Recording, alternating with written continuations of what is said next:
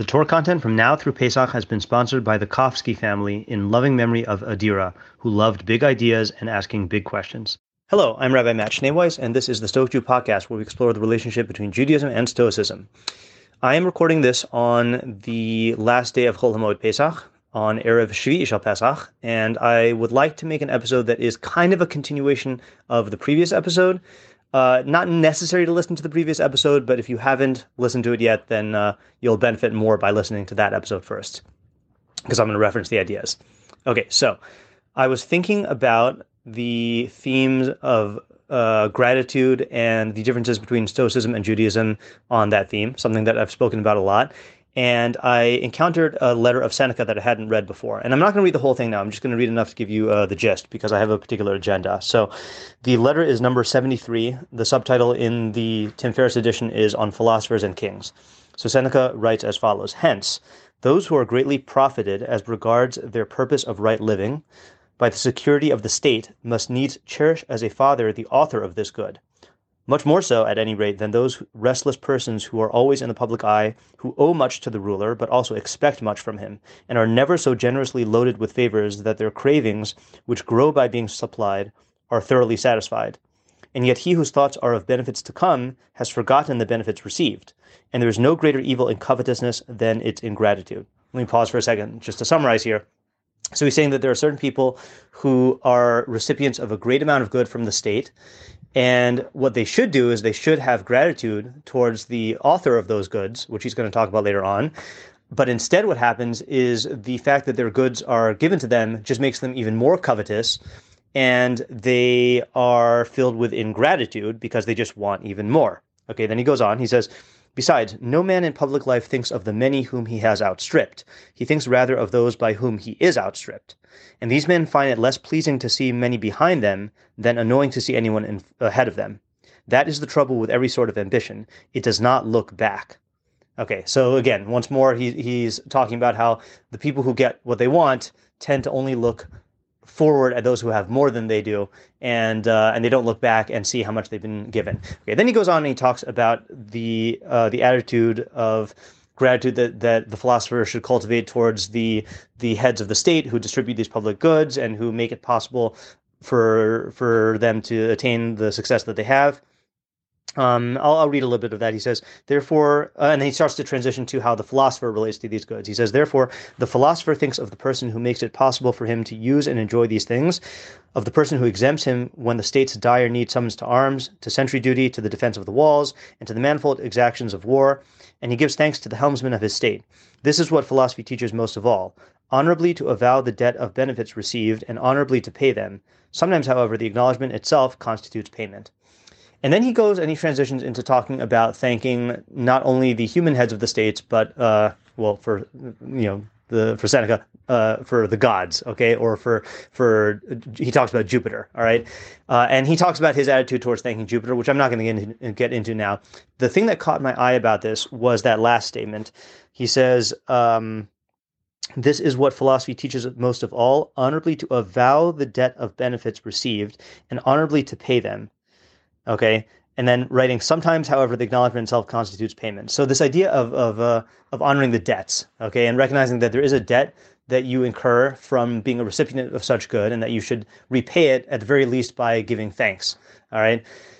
So the reason I was thinking about this is because we have been saying Hallel for the last uh, six days uh, and some nights, um, and there is a reference to vows as a means of of or as an instrument of giving thanks to Hashem. Okay, so this is in Tehillim Kuf Zayin, Psalms 116, which we many of us think of uh, as its own unit, starting with Ma'ashiv Lashem, because uh, when we do half Hallel, we start from there. But uh, really, there's an entire chapter. But we're just going to read the second half of it, okay? And I'm going to read it in English here. He says. How can I repay Hashem for all his bounty to me?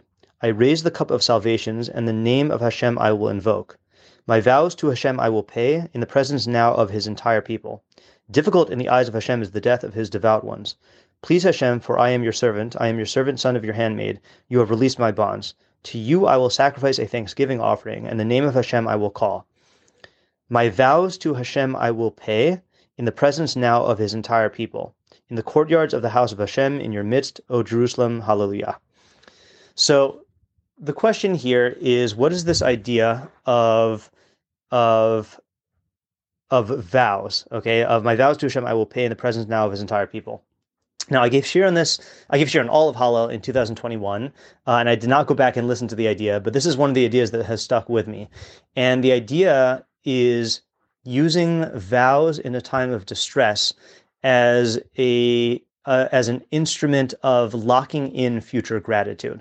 Okay, and I think this idea was inspired, if I look at my notes, by the Radak. Okay, I'm just going to read the Radak's commentary on uh, a couple of these psukim here. So he says, "Ma'ashiv Lashem, what can, how can I uh, repay to Hashem?" So he says, "Ma omam mincha ucha lahashiv lo al kol hachesed asaimi." What what recompense or what tribute am I able to repay him with for all the good that he did to me?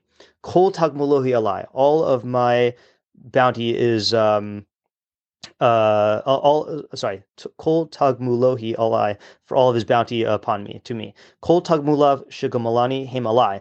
All of the the good that he has bestowed to me is upon me. Lahashiv kenegdan imuha to pay back if I am able to. Kilohaya bizchus shahaya uh, alav laasos limash asa. I didn't have any merit uh, that such that he would do for me all of these good things that he did. Allah kol chesed mito. Everything is kindness for him. Kamosh Amar Yaakov, as Yaakov Avinu said in Bereshis Lamed Beis Yod Aleph in Genesis thirty two eleven. Katonti mikol hachasedim umikol ha'emes asher asis as. I am diminished, or I am too small for all of the kindnesses and all of the faithfulness that you have done to your servant. So in other words, this first step is to recognize that I did not deserve any of this. Okay, and that's that is the foundation of the gratitude. Is to realize, you know, if you view this as something that was owed to you, then you're not going to be grateful for it. Uh, in fact, you're going to be ungrateful if you don't get what you feel that you're owed. But if you recognize that you have, you don't, God doesn't owe you any of this, and you have no merit, and yet He still gives you all of this, then that's an amazing thing. Okay, then he goes on, Kosi Asa, I will lift the cup of salvations. Klomar, this is still the Radak. Kish mishte v'simcha, when I make a, uh, a feast and a celebration, arim kos hayayin the odenu alav bifnei rabim. I will raise my cup of wine and I will give thanks over it in front of many people. The ezkor Yeshua Soshoshiani, and I will uh, recall the salvation that you saved me with. Uh, also yikare kos and this cup is called the cup of salvation. Uvashem Hashem ekra, and I will call in the name of Hashem. Kamosha hayisi osa be'esatzara, just as I did in the time of distress. Tzara v'yogon emta uvashem Hashem ekra kain uh, be'es ha'harvacha kos yeshuos esa uvashem Hashem ekra. Just as I said in the time of distress that uh, misfortune and uh, and uh, another word for misfortune yagon, um, you know, suffering have uh, suffering and misfortune uh, I have found, and in the name of Hashem I called out. So too, at the time of relief, I will lift the cup of salvation. I will call in the name of Hashem.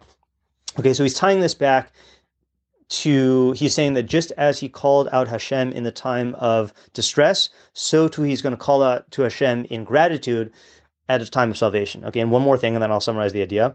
Hashem ashalem, my my vows to Hashem I will pay. Hanadarim shnadarti Kishaisi Boreach V'gole, the vows that I made when I was fleeing and exiled, Imu Shivin Halkelis Barach Levesi, uh, I made va- these vows saying if God will return me to my house, Osam Hadadarim Ashalim Ata Neged Kolamo. Uh, these vows are the ones that I will pay now in front of all of his people. So you see this theme here that David Melech is talking, uh, he's saying this at a time of, of distress, and he's saying that I'm calling out to Hashem, and I'm saying now in my time of distress that that I'm making vows and I will repay them to Hashem, and I will do so in public, right? Because he says, in the courtyards of the house of Hashem, in your midst, O Jerusalem, hallelujah. Um, uh, or he says, my vows to Hashem I will pay in the presence now of his entire people. So he's saying that I'm I'm going to make these vows in a time of distress and call out to Hashem, and I will repay them, and I'll do so publicly, and I'll do so with uh, amid a celebration, uh, raising my cup and giving public thanks to Hashem. So the question is, what is this idea here? What is this idea of of of you know, in a time of distress, telling Hashem that you're going to make vows and that you're going to repay them publicly? So if I recall, okay, and this is the this is the version of the idea that I remember. If you want to go back and listen to the shiur that I gave in 2021 and then tell me if I'm wrong, then you're welcome to do so. Uh, but the idea that I recall is that that there is a danger that when you are in a situation of distress, then you'll you'll turn to Hashem, but then when you get saved, you're going to forget it. Okay, and you're gonna you're gonna forget it, or you're gonna downplay it, or you're going to attribute your success to your own uh, your own uh, might and power, uh, or you're going to just be so blinded by the craving for more that you're not going to look back, like Seneca was talking about. I still think that the best passage in the Torah that really expresses this is the passage where we learn the obligation of Birkas Hamazon in Devarim Ches, Psukim Yud through Yud Ches, uh, in Deuteronomy 8, uh, verses 10 through 18, which begins with, uh, well, I'll begin with, you will eat and you will be satisfied and you will bless Hashem your God for the good the land that he gave you. So that's the right approach. But then he goes, Moshe Rabbeinu goes and talks about the wrong approach. Take care lest you eat and be satisfied, and you build good houses and settle, and your cattle and sheep and goats increase, and you increase silver and gold for yourselves, and everything that you have will increase and your heart will become haughty, and you will forget Hashem your God, who took you out of the land of Egypt from the house of slavery, who leads you through the great and awesome wilderness of snake, fiery serpent, and scorpion, and thirst where there is no water, who brings forth water from the rock of flint. And then here's the line: The amarta bilvavecha kochi v'otim yadi asali esachayel hazeh. And you will say in your heart, my ability, my ability, and the might of my own hand made me all this wealth. The zacharta as Hashem elokecha, hanos koach chayil you shall remember Hashem your God, that it is He who gives you the ability to make wealth. Laman hakim es briso asher nishba in order to establish His covenant that He swore to your forefathers as this day. So that's the danger. The danger is that you're going to be in the situation of of you're going to go through this whole long situation of lack and distress and threats to your life, and you're going to cry out to Hashem in. Uh, in, for for salvation, but then when you get saved and you get and, and he gives you all of this good, you're you're going to forget him and you're going to attribute all of this to yourself, uh, uh, despite the fact that you went through all of this, uh, uh the, the, the, you know the, these life threatening situations. So so that I believe is where the vow comes in. Is that if you're in a situation of distress, and you you call out to Hashem, then it is a wise strategy to make a vow that if Hashem saves you, then you will repay him and you'll do so publicly okay? And this is not the the the primitive thing of like making a deal with god uh you know that that that a lot of people are tempted to do. No this is an instrument of perfection okay? That that because of the human tendency to downplay what Hashem does for you if you lock it in now in the situation of distress and make a legal obligation to to publicly acknowledge Hashem when you are saved, so then it will ensure that you're actually going to follow through with it and and emerge with that gratitude intact, or at least be able to re- to summon it up again when you make this public declaration. Uh, uh, and that that's why David Melech also uh, puts the emphasis on on the first of all, that's why he puts the emphasis on the parallel. He's saying, just like I called God, called to God at the time of my distress, so too I'm going to give public thanks to God at the time of my salvation. And that's why he puts the emphasis on doing so publicly at a celebration. Um, I uh, I wrote a an article on my Substack for Parshas Tzav about the Korban Toda, which also expresses this idea that the I'll just summarize it here that the Korban Toda is uh, unique in at least three ways. Uh, one is that, so first of all, you, you bring a korban toda when you're in a life threatening situation and you're saved. Uh, this is a Thanksgiving offering, by the way. And uh, what you do is you bring, uh, ideally, you bring 40 loaves of bread, okay, uh, of four types. All right. So there's 10 loaves of, of regular matzah, 10 loaves of thin matzah, 10 loaves of of like uh, oil fried matzah and then 10 loaves of chametz okay of leavened bread. Uh, and so that's that's so that's one uh, odd thing is that you're bringing a ton of bread okay and uh, it's odd that you bring chametz because there's only one other offering that you bring chametz for, and that's the communal offering of the shtei halechem on uh, Shavuos, the two loaves. So it's weird that you have chametz along with the matzah. And then the third thing is that ordinarily for shlamim, for uh, peace offerings, which uh, korban toda, which a Thanksgiving offering is is in the category of, then you have a full day and night, and then the following day to consume everything. Here, you only have the day, the remainder of the day that you brought it, and then the night. Uh, you have to finish all of this by that time.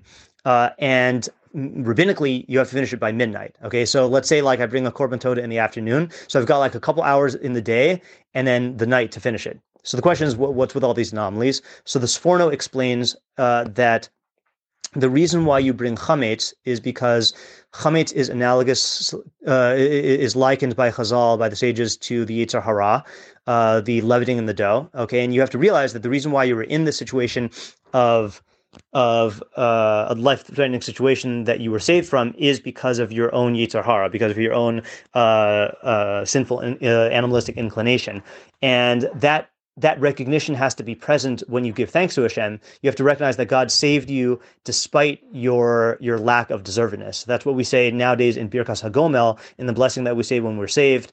We say, uh, uh Blessed are you, Hashem, our God, King of the universe. Uh, Hagoma l'chayavim tovos mishagamlani kol tov. The one who bestows good to those who are liable and who's bestowed all good unto me. In other words, you thank God for giving you all this good despite the fact that you're liable. So you bring chametz uh, which represents the Yetzer Hara, with your korban toda to recognize that it, it's true that God saved me, uh, and that's why I uh, I you know I bring more matzah than chametz, matzah being presumably uh, symbolic of of redemption, uh, like we do on Pesach. Uh, but I recognize that it was my own lack of deservedness that that got me into the situation, and God saved me despite my lack of deservedness.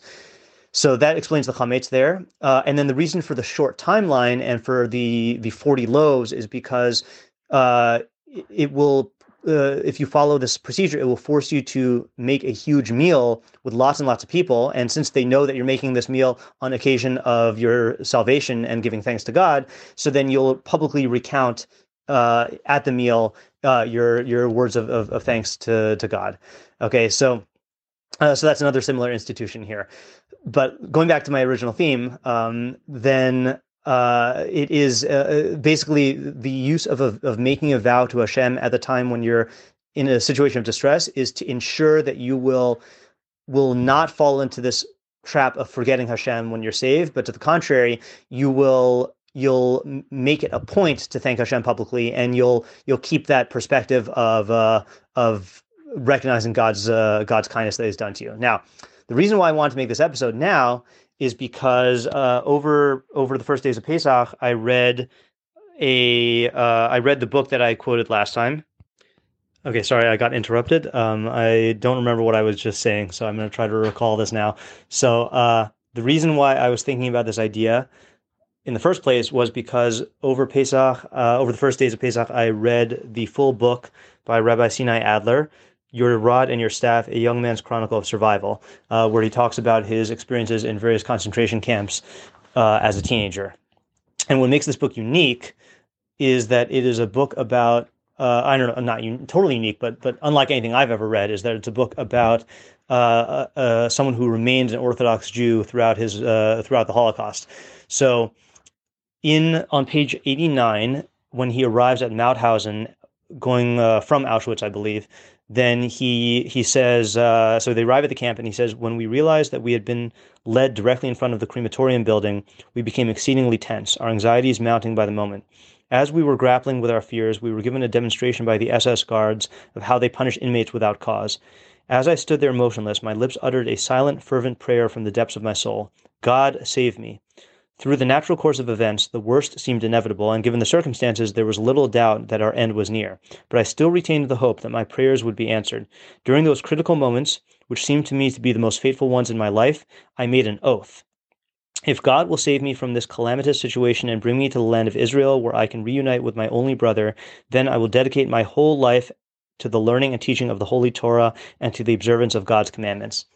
Okay, so that's exactly what we've been talking about here. And thank God, uh, this is what happened: is that he was uh, he, uh, despite going through hell, he was saved and uh, and eventually returned before Israel returned to to um, Prague and then eventually England, I believe. And then he says uh, on page 117, I realized that I must take advantage of the divinely bestowed gift of life in order to fulfill the vow that I had made at my time of distress, to devote my whole life to the learning of God's Torah and to sanctify his name through the performance of the commandments. I understood that the natural place for me to fulfill my vow was in the land of Israel, where my only brother Matisyahu also lived.